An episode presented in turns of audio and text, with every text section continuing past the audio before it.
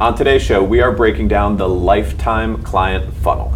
We're going to go step by step how you start with getting traffic, you collect some information from them, and you follow up, follow up, follow up until you finally convert them into a sale, and then you follow up again. Check it out right now.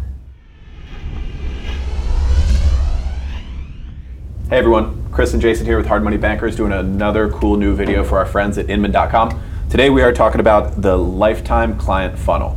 Now, the reason why we're going to break this down is because agents are great agents. They're not always the best marketers. So we're going to take a marketing look at a real estate agent's business and walk through a few different points. And we're going to break it down for you from traffic and then also a front door where people come into your world, how you're going to follow up with them, how you're going to convert, meaning make some kind of sale, and how you're going to continue to follow up to make them the lifetime client that I mentioned first. Exactly. We really took a 101 approach. So, there, so any nobody out here has an excuse to get this done. This is a 101 version. We can add to this in the future, or you can as well to make it much more sophisticated. But first off, you need to start with traffic. Now, traffic traffic's easy. You know, traffic is leads that come in. You may say, well, you know, I have a hard time uh, finding people that want to sell or buy their house, and you got to diversify into a, a bunch of different things social media posts, doing open houses, uh, maybe if you have an, a listing, referrals from other people, doing doing events, Google ads, or just Google search stuff, uh, publications. I mean, think about it. Think about all the different ways that you're currently getting uh, leads, inquiries, traffic. Those are all those are all sources. So start with that, and you know over over time you'll get more and more and more and more and more interested people that are looking to buy or sell houses yeah, from for you. sure. Yeah, just the, the game is to get as many eyeballs as possible. And that can happen anywhere. As we know, people spend a ton of time on social nowadays, so that's definitely a big one, and your website and everything else. So yeah, first things first, just get eyeballs on you and what you do. All right, so let's go into the front door. Front door can be known as like an opt-in. You can put that on a web page. You can put that on social on social media. So a few things that we listed uh, for front door, and don't be too overwhelmed with, with all this. I mean, kind of b- break it down for for your purpose. We just want to give you as many ideas as possible because there's so many options out there. Mm-hmm. A free report, a CMA, maybe a contact us form on one of your social profiles or your website.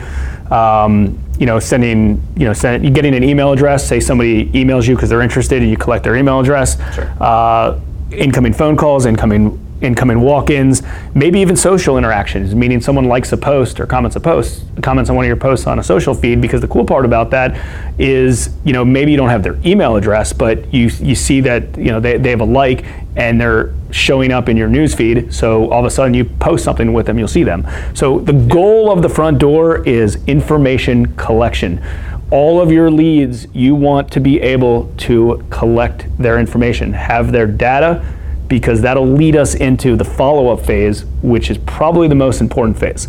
Yeah, and that is the difference between the traffic and the front door. In traffic, they just see you, and in the front door, you get their info for the first time. Okay, let's keep it moving.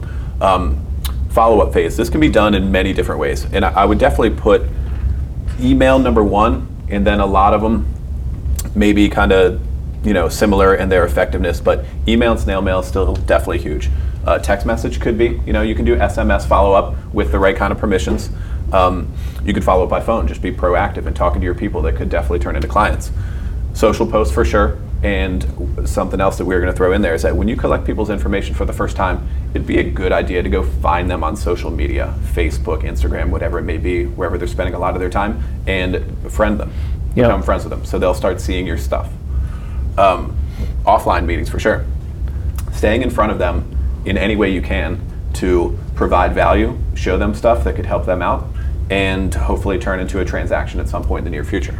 Yeah, if you haven't done any of this stuff in the past, just start with your past database, put them into an email database, and all the business cards that you've collected over the years, put them in some sort of database, Aweber, MailChimp, one of the iContact, one of those things. Because part of this term funnel, it's working them through you're working them through the funnel. So you're starting over here, and I'm just going to recap real quick what we talked about.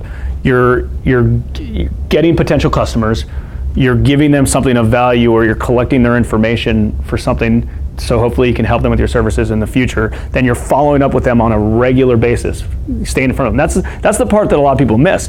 Is oh these guys aren't ready to buy or sell right now. Uh, they're they're not a good client. They're not motivated right now. You're right. They may not be, but in the future they may. And that leads us to the most important part of the conversion. That's where the money comes in.